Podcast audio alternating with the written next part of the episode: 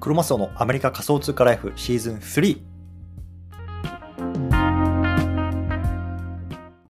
はい。ということで、毎日スペース、今日もやっていきたいと思います。2022年最後の放送ですね。12月31日、大晦日になります。よろしくお願いいたします。で、今日なんですけども、今日はね、ナイキのドットソーシュ戦略から読み解くな NFT ウォレットの増やし方、こんなね、テーマで話していきたいなと思います。で、ちょっと待ってくださいね。今、あの忘れてましたね。今、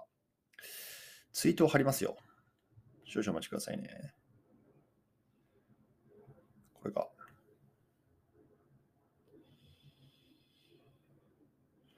はい。ということで、えっと、ナイキがね、あの、ドットソーシュっていう、まあ、新しい Web3 戦略っていうのをね、まあ、11月かな、あの、立ち上げたんですね。で、まあ、これに関して少し話していくのと、で、彼らのやり方、まあ、他ね、あの、大きな企業がね、まあ、同様のやり方をやってるんですけれども、このやり方っていうのがおそらく2023年からね、まあ、4年にかけて、ま、ものすごく増えていくだろうなと思っているんですよ。それに伴ってね、ものすごくこの NFT とか Web3 の人口っていうのがね、まあ、世界的には増えていくのかなって考えているので、まあ、そのあたりの話を皆さんに共有しつつ、まあね、日本で例えばね、こう企業で働きながら、こう何か NFT をこの企業内でやっていくときとか、まあ、そういうような時にも、おそらくね、このやり方っていうのはすごく参考になるかなと思ったので、今日はそのあたりのあの話をしたいなと思いますのでね、興味がある方はぜひ聞いてみてくださいというところで、早速本題入っていきたいんですけれども、今日ですね、4本立てで話していきたいなと思います。まずね、1つ目、このドットソーシュっていうのはね、まあ、今、アメリカに限定されてますよっていうところを最初に話します。そして2つ目、ドットソーそもそもどんなプロジェクトなのか。そしてね、このキーワード、トロイの木馬っていうね、言われているんですけれども、このあたりについてね、簡単に話した後はね、まあ、まだ最後、まだまだね、この GAFA の時代っていうのがね、終わらないのかどうなのかっていうところをね、少し話していきたいなと思いますのでね、よろしくお願いいたしますと。いうところで、このね、ツイートに関しては、このツイッタースペースの上の方を貼ってますのでね、もしあの文字でも読みたいよという方はね、ぜひそちらの方も合わせてチェックしてみてください。はい、ということでね、最初なんですけれども、まずね、こう初めに、こうドットソーシをね、このアメリカに限定されてますよっていうね、話をしていきたいなと思います。で、まあ、現在ね、2022年12月ね、まあ、31日、今日大晦日ですけれども、今日現在ですね、まあ、このね、ドットソーシに登録できるっていうのは、おそらく確かにアメリカ含めて数カ国に限定されてるんですね。で、日本にね、住んでる方、これ聞いてる方多いと思うんですけども、残念ながらね、日本ではね、まだこのサービスローンチしてません。登録もね、多分できなかったのかなと思います。そう。なので、あの、僕自身はこのアメリカに住んでいるってこともあるので、まあ、すでにね、こう、登録も完了して、まあね、1月のこの正式ローンチに向けて、まあ、準備が整った段階なんですね。で、まあね、そんな情報ね、この世界最先端の情報っていうのをこう日本語で発信している人っていうのがね、まあ、あんまりね、このツイッター上とかで少なくともね、僕がサーチした中であんま見られなかったので、まあ、このあたりね、まあ、ナイキが今どんなことやってるのかっていう僕の実体験なんかをね、こう日本にいる皆さんに還元できれば、まあね、あ、ナイキこんなことやってんだ、すげえなってね、こう分かってもらえると思うんですよね。なので、まあちょっと僕自身のこう体験なんかも含めながら少し話していきたいなと思います。で、なんかね、あの、VPN 経由でやったら、こう日本からでも、日本とかそのアメリカ国外でもね、このドットソーシュなんかあの登録できたよっていう方何名かね、コメントいただいたんですね。なので、もしかしたらこう VPN 経由でできるのかもしれないんですけども、そのあたりね、まあ、あのトライする方はぜひトライしてみてはいかがでしょうか。というところで、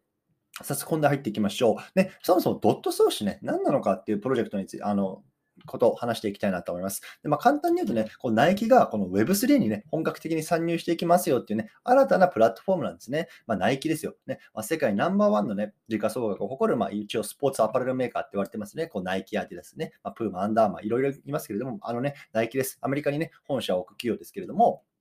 あれがね、まあ、これからの、ね、次世代プラットフォームとして、まあ、力を入れていく、リソースを割いていく、まあ、そんなプロジェクトがこのドットスウォッシュっていうものになります。で、まあ、どんなことができるかっていうと、まあ、デジタルスニーカーとかね、デジタルのまアパレル、まあ、そういうものなんかをこの売買したりとか、あとはね、コレクトしてこう飾ってみたりとかね、あとはね、実際にこうクリエイターが制作したりとか、まあ、そんなこともね、できるようなプラットフォームになるみたいですね。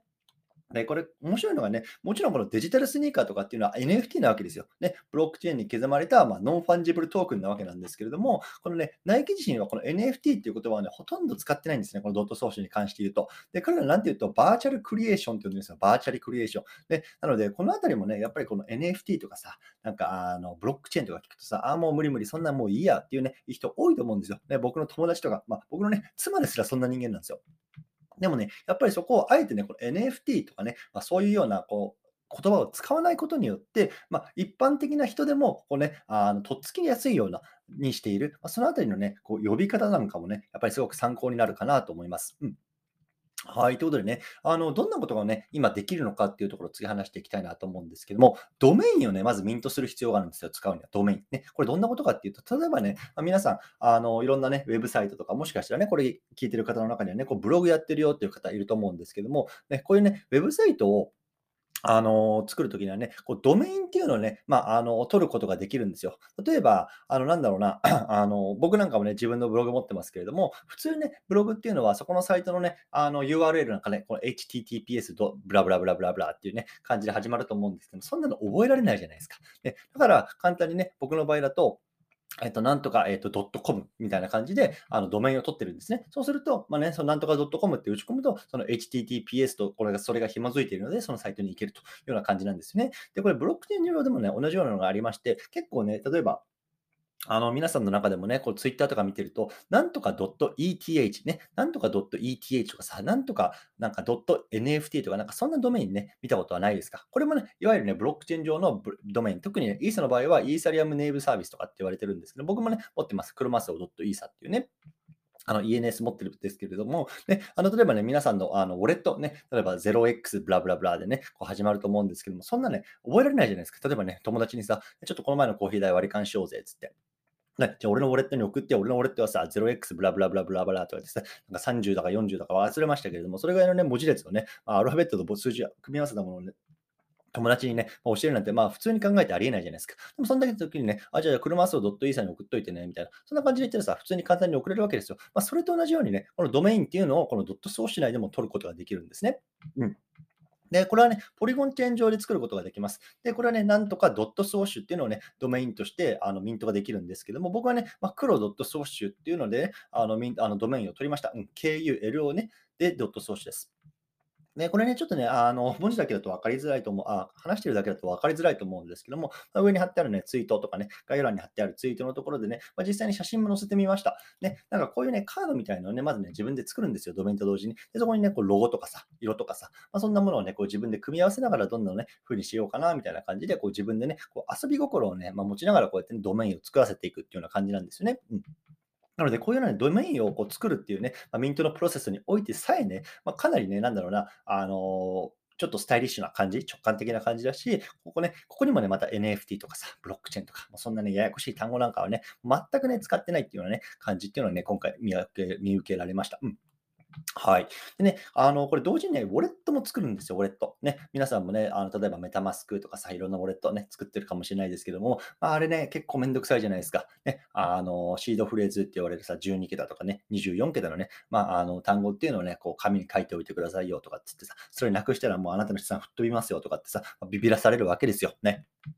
で、そんなね、あの、ことやってたらさ、やっぱりね、今ね、普通に生活してる人は、いや、そんなあったらもうね、別に仮想通貨なんか触んなくていいや、ね、NFT なんて触んなくていいや、まあ、そんな風になるわけなんですけれども、実はね、この ドットソーシャルね、俺ってもめちゃめちゃ簡単なんですよ。で、これね、自分でパスワードを設定するだけなんですね。なので、まあ、あの、簡単に言うと自分で、なんだろうな、マイページ作るようなイメージですよ。ね、マイページ大体さ、あの、E メールアドレスとパスワード、ね、入れれば自分のマイページね、どこでもできるわけじゃないですか。ね、楽天でもアマゾンでもね、まあ、それこそナイキアディダスね、どこのページでもね、あのマイページできるわけですけれども、も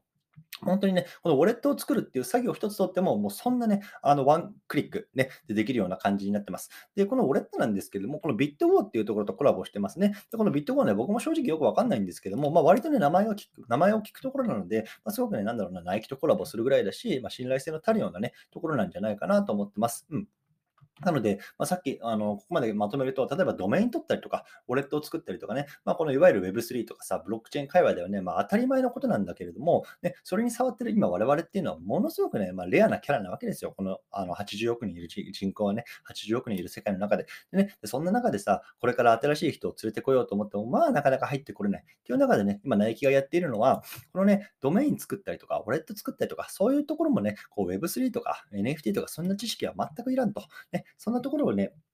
あの、押しながら、まあ、あの、作業あの、作業させる。ね、そんな感じなんですね。なので、多分ね、これ作ってる人、まあ、僕もそうだったんですけど、自分がね、これブロックチェーンとかに触れてるっていうね、意識すらね、ほとんどないんですよね。ものすごくね、簡単にできる。本当ね、今までのこの Web2 の時代にね、自分がね、アカウントを作ってるような感覚でできてしまうね。それがね、これ今、ドットソーシュになってます。うん。はい。でね、このね、ドットソーシャルのね、例えばあのミントとか、えっと、ドメインのミントとかなんですけども、すべてね、このガス代とかっていうのはもうナイキ側で負担してるんですね。で、まあ、冒頭言ったかもし言いましたけども、これポリゴンチェーン使われてるんですよ。で、ポリゴンチェーンって、結構今ね、こう B2B 向け、企業がね、こう採用する、ね、チェーンの中ではね、まあ、割とね、こう頭一つ抜き出たチェーンかなって言われてます。例えばナイキ以外でも、インスタグラムね、この前、先月ぐらいか、あのー NFT やっていきますよなんて発表されてましたし、あとどこだ、スターバックスですね。スターバックスなんかも使ってますよね。で、日本だと例えば日産とかね、あのあたりの NFT も確かポリゴン使われてた気ます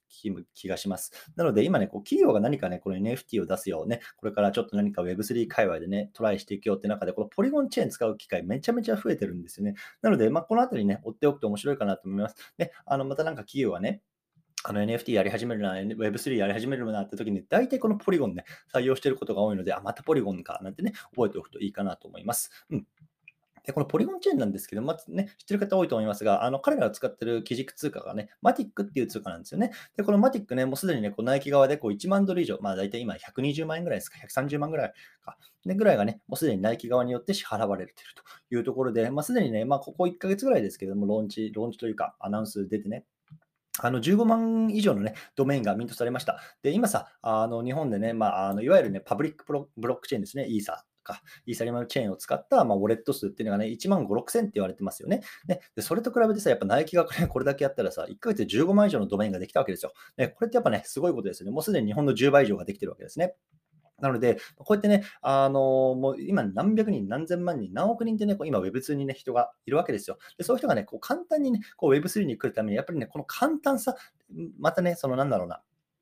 いかにこれブロックチェーンとか NFT っていう単語を使わずに、こうしれっとね、こうつく使わせ、作らせる、使わせる、まあ、そんなね、やっぱり手法っていうのはね、非常にね、こう大事になってくるかなと思いますね。うん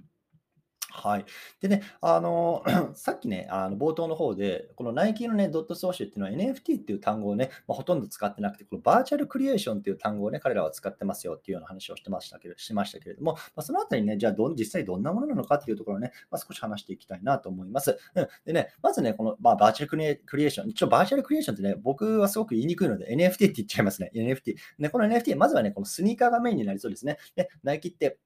まあ、ナイキスニーカーとかさ、アパレルとかね、カバンとかいろいろやってますけれども、まあ、売上げのね、どれぐらいだったかな結構大きい5、6, 6割はね、やっぱりスニーカーなんですね。やっぱ彼らはスニーカーの会社なんですよね。やっぱりさ、あのエアジョーダンとか、ね、僕はあんま詳しくないですけど、いろいろあるわけじゃないですか。なので、やっぱりね、この NFT に関しては、まずはね、このスニーカーがメインになっていくだろうと言われてます。うん、でもちろんね、その後にはこうジャケットとかさ、パンツとかね、あのバッグとか、まあ、そういうようなね、アパレルアイテムっていうのもね、おそらく追加されていくだろうというような話ですね。で、やっぱこのあたりね、まあ、あのー、僕もね、あの、プロフィールピクチャーにしてるね、 CloneX ですけれども、まあ、 RTFKT っていう会社をね、まあ、去年の12月にナイキが買収しました。で、この RTFKT はどんな会社なのかっていうと、簡単に言うとね、まあ、3D なんだろう、デジタル、デジタルデザインとかデジタルアパレルの会社なんですよね。で、彼らがやっぱり今うまいっていうのは、いわゆるフィジタルって言われるね、あのキーワードにね、こう入っていくっていうのがすごく今うまいんですよね。で、これフィジタルって何なのかっていうと、フィジカルプラスデジタルですね。つまり、ま現物とこういわゆるデジタルの、ま組み合わせみたいな感じなんですよ。例えばね、まあ、ある NFT を持っていたら、現物のね、まあ、あのアパレルが送れ送られてきたりとか、まあ、そんなね、風なところのこのフィジカルとデジタルを組み合わせたね、ま、プロモーション、ね、仕掛けっていうのはすごくうまいんですよね。うん、なので、まあね、あの全然 NFT 触ってなくてもさ、スニーカーは収集してますよとか、スニーカーね、あの好きですよっていう人はさ、多分この世の中に5万といるわけじゃないですか。ね、そういう層を狙って、例えばね、このバーチャルクリエーションのね、まあ、スニーカーをね、あなたのあのものにできますよなんてね、言ってたらね、あ、それ欲しいなっていう人がね、このまた Web3 とか NFT 界隈に入ってくるわけですよ、簡単に。ね、そんな風にして、どんどんどんどんね、この界隈のパイっていうのをね、こう広げていく。まあね、そんな仕掛けをおそらくね、ナイキはあのしていくんじゃないかと言われています。はい。まあ、そんな感じですかね。うん。はい。でですね、あの、次ね、キーワードについてちょっとね、話していきたいなと思うんですけれども、トロイの木馬っていうのがね、今ね、この海外ではね、ものすごくね、今キーワードになってます。これね、あの、覚えておいてそういう損はないかなと思います。トロイの木馬。ね、皆さん、トロイの木馬ってね、あの、ご存知ですか？で僕もね、ちょっと単語だけは知ってて、あのどういう話だったかなってね、今回ね、あのきちんと調べたんですけれども、あのトロイの木馬って結構調べるとあの、パソコンに感染するウイルス出てくるんですけど、今回その話じゃなくて、もともとのね、このギリシャ神話の話をあのしていきたいなと思います。で、トロイの木馬って、まあ、ギリシャの神話の話なんですよね。で、簡単に言うと、まあ、ある2つのね、あのまあ、国がね、こう戦っていましたとっていう時に、ね、あるね、あの片方の国がね、大きなね、まあ、木のね、あの馬っていうのを作ったんですよね。そうもう大きな木の馬。それをね、まあ、その中にね、こういろいろ兵士がね、隠れていたりとか、武器が入っていたりとかしたんですけども、まあ、その中にね、あそれをね、まあ、あの相手の兵士が、まあね、自分たちが勝ったとね、あのー思って、あの戦利品としてね、自分のお城の方にね、まあ、その馬をね、持って行ったんですよね。そう。でね、まあ、数日経ったか、まあ、それなんか、それ、その時なのかちょっとわかんないですけども、そしたらね、まあ、実際ね、その馬の中にはこれ兵士とか武器があって、まあ、実際にね、この城の中から、まあ、城の中にこうね、飛び出していって、まあ、相手をね、まあ、破滅させてしまったというような、あのギリシャ神話はこのトイレの木馬って言われるんですけれども、まあ、簡単にね、あのこれを Web3 界隈で言うと、まあ、知らない間にね、これウォレットとか NFT っていうのをね、まあ、持っていたことをね、まあ、指すんですよね。そう。例えばね、レディットっていうね、まあ、あのプラットフォームがね、アメリカの方にあります。まあ、これ簡単に言うと日本のね、まあ、2チャンネルみたいなやつで、まあ、いろいろね、こう書き込めたりとか、まあ、チャットができたりとかするっていうね、あのものなんですけども、彼らも実はね、こう、あの NFT をこの配ら配っていたんですね、今年の夏ぐらいから。で、彼らはね、別にこれ NFT って言ってないんですよ。自分たちの例えばね、あのプロフィールのアイコンにできるね、まあ、なんかデジタルアイテムですよみたいな感じで言ってこう配ってたんですけども、実はそれが NFT なんですよね。で、蓋を開けてみると、まあね、レディットユーザーの人たちっていうのが、ね、300万以上もね、まあ、勝手にというか無意識にね、これウォレットを作っていたっていうね、事実がね、まあ、すでにあるんですよね。なので、このレディットとか、今回のナイキの例を見ても、でこのユーザー側はもうね、全然その Web3 とか NFT とかに触ってるような意識は全くなくて、でむしろね、なんか気づいたらなんか NFT 持ってたなみたいな、なんかそんな感じなんですよね。なので、このあたりすごくキーワードになると思います。これからの時代はね。時代というか、この1、2年は。いかにね、そのなんだろうな、ユーザーにこの NFT とか Web3 とかブロックチェーンとかっていうね、ことを悟らせずに、まあ、それを作らせる、持たせる。このあたりの戦略っていうのをね、まあ、おのおのが考えていくと、ものすごくね、人口が爆発的に増えるかなと思います。うん。でですね、まあ、このあたりでおそらくね、おそらくというか今言われてるのは、まあ、GAFAM ですよね。まあ、このあたりっていうのも間違いなく考えてるだろうなんて言われてます。うん、で彼らっていうのはさ、圧倒的にやっぱ顧客を持ってるわけですよ。例えばね、まあ、あの今メタ社に変えてますけども、Facebook、彼らのユーザーっていうのはね、20億人とか25億人とか世界中でいるって言われてますよね。でもさ、この25億人が例えば彼らのね、メタ社が作るね、NFT と呼ばれる、まあ、何かですよ。このブロックチェーンテクノロジーを使った何かをね、例えば Facebook を使ってる人にね、まあ、付与しますよみたいな感じのキャンペーンでやってさ、あなんかちょっと面白いからそのデジタルコレクションなんかやってみようかとかつってさ、あの、言った中で、そしたら簡単にその Facebook、Facebook がさ、あの作るよ、使うようなこのウォレットとか、あの、NF、ウォレットとかね、ドメインなんかがね、もう勝手に作られるわけですよ。そしたらさ、この人口っていうのはいきなりね、まあ、あの、うん、うん千万人っていうところがうん億人ってところに跳ね上がるわけなんですよね。で例えばさ、Amazon なんかも、ね、じゃあ例えばこのキャンペーン中にショッピングしたらね、こう限定のデジタルアイテムがついてきますよみたいなキャンペーンやるわけですよ。例えばね。うん、そしたらさ、そのなんかそのね、なんかデジタルアイテムかわいいな、じゃあ私も買おうかななんつって買うわけですよ。そしたらさ、自分のアカウントになんかね、デジタルアイテムが入ってるわけですね。実はそれが NFT だったと。ね、気づ気づかない間になんか自分のね、あのアカウントでウォレットを作っていた。ね、そんなことがね、まあ、起きてくるわけですよね。うんなので、おそらくね、まあ、ガーハムなんかもこういうような戦略っていうのを間違いなく考えてるでしょう考えてるでしょうし、まあ、実際にはレディットとかナイキなんていうのはもう実行に移してるわけですよね。そう。なので、こういうような戦略がはまってくれば、もうね、もう1万、2万とかそんな単位じゃなくて、多分、うん千万とか、うん億単位の人がこの Web3 とか NFT 会話に入ってくると。まあ、そんなところがね、まあ、今期待されてるような 感じですね。うんはい。なので、今回の例例から見ると、やっぱりね、こういかにこの Web2 の顧客っていうのをできるだけね、簡単にこう Web3 にね、まあ、連れてくるか、ね、このあたりっていうのがやっぱりこうナイキとか、ね、そういうようなところの戦略を見るとうまいなっていうのを感じるわけですよ。なので、まあ、このあたりっていうのはね、まあ、あの、なんだろうな、知っていくことで、まあ、あのね、例えば何か、どんな、何か企業がね、このデジタルアイテムをこう、売るっていうと、売るとかいうか、こう付与するときに、ああなんかこれ多分おそらくね、彼らは NFT 人口を増やしたいんやなって、ね、気づくこともできるできるだろうし、ね、さっき冒頭で言ったみたいに、例えば自分がね、企業側とかで、ね、こういう人口を増やしたいなって思ったときに、まあ、彼らのね、戦略っていうのを真似したりとか、参考にすることによって、その爆発的にね、まあ、伸びていくような可能性なんかもあるのかななんて思ったので、今日はこのあたりをシェアしてみました。はい、ということでね、ちょっと長々と話してきたんですけれども、何かコメントとか質問とかありますか？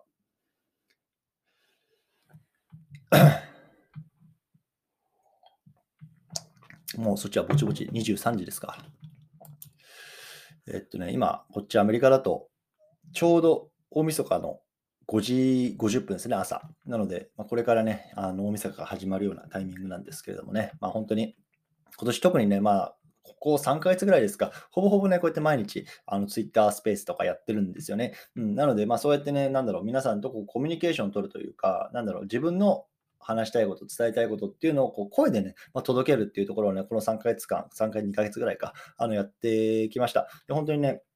あのすごくあの毎日いろんな人に、ね、聞いてもらえたりとか、あのコメントいただいたりとかってすることがすごく嬉しいというか、あのやっててよかったなと思うので、またね、来年も2023年もね、ま、引き続きやっていきたいなと思いますので、よろしくお願いしますと。ところで、コメントいただいてますのでね、ちょっと読み上げたいなと思います。ちょっと待ってくださいね。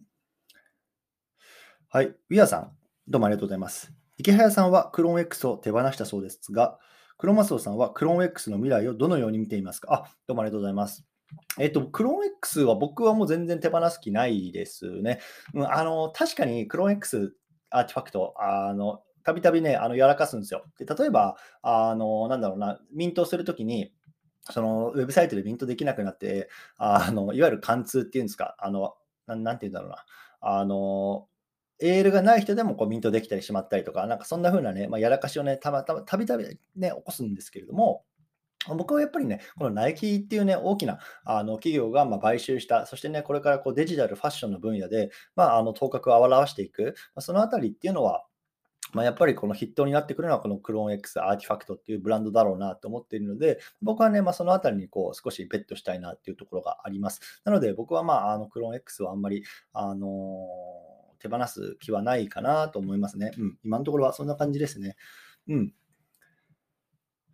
やっぱり、あの、ね、それこそ、まあね、日本の CNP とかもそうですけど、やっぱり持ってるとワクワクする。これってすごくなんだろうな、まあ、金銭的価値以外、投資価値以外でもすごく大事なことだと思うんですよね。で、クローン X アーティファクトっていうのはものすごくそこがあるんですよ。で、これ持ってたら、じゃあ次は何が起こるんだろうな。例えばね、あの今、アニムスっていうプロジェクトがあります。これ何なのかっていうと、クローン X を持ってる人が卵をね、まあ、ミントできたんですよ。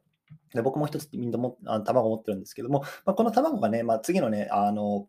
彼らの IP、新しいね、この IP にしていく、中学授業にしていくって彼らは言ってるんですけども、おそらくこの卵からま何かモンスターが生まれてくるんですよね。で、そのモンスターっていうのを、ま、なんだろうな、戦わせたりとか、まあ、着飾せ着飾らせたりとか、まあ、そういうような風にして、まあ、いわゆるね、この、まあ、あの、次の時代のポケモンみたいな感じで今言われてますけれども、まあ、そんな風にしてね、まあ、そういうようなところに入っていくと。でおそらくこういうようなところも、まあ、あの、今、例えばクローン X っていうのはものすごくね、なんだろうな、狭い NFT の界隈で、まあ、あの、ね、いわゆるブルーチップって言われる プロジェクトになってますけれども、おそらくこの、例えばね、可愛いね、まあ、ピカチュウみたいなものが出てきたら、ね、全然この NFT とか Web3 とか、そんなところに関係のない人もね、なんかあの、あの、可愛い、なんかモンスターいるなとか、なんかあれがね、メタバース上でなんかできるんだとか、なんかゲームあるんだとか、なんかそんな風にしてね、全然関係ない人もこうやってね、この Web3 とか NFT の世界に入ってくると思うんですよ。で、多分おそらくそれをね、あの、ナイキとかアーティファクトって今狙ってるはずなんですよ。うん。やっぱりポテンシャルは大きいマーケットですし、まだね、全然ここに入ってない人がいるから、全体的にこうパイを大きくしていきたい。まあ、そんなね、ところがあると思うので、まあそういうようなところを考えると、まあ、あの彼らのやろうとしていることはね、まあ、僕自身はこうね、ワクワクさせてもらってるので、あの本当にこれはね、まあ、あんまり今は売る気はないかなと思ってます。はい、どうもありがとうございます、皆さん。いつも聞いてくださる、聞いてくださってありがとうございます。はいはいはい。他、いかがでしょうか？なんかコメントとか手を挙げて話しても全然大丈夫ですし。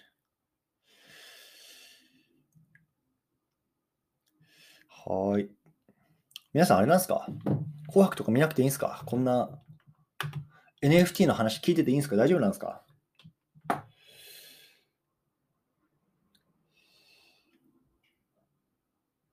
よし。もうなさそうかな。大丈夫ですかね？はい。ということで、本当にね、今年1年、どうもありがとうございました。お世話になりました。うん。なので、まあ、2023年ね、ちょっとまた 元旦、あの何かしら、ね、連続ツイート、スペースね、もちろん、あの、休まずやっていきたいなと思いますのでね、まあ、あの皆さんもね、こう自分の時間を大切にしながらね、まあ、楽しんでいけたらいいのいいのかなと思いますのでね、本当に今年1年どうもありがとうございました。今日はこの辺りにしたいなと思います。失礼します。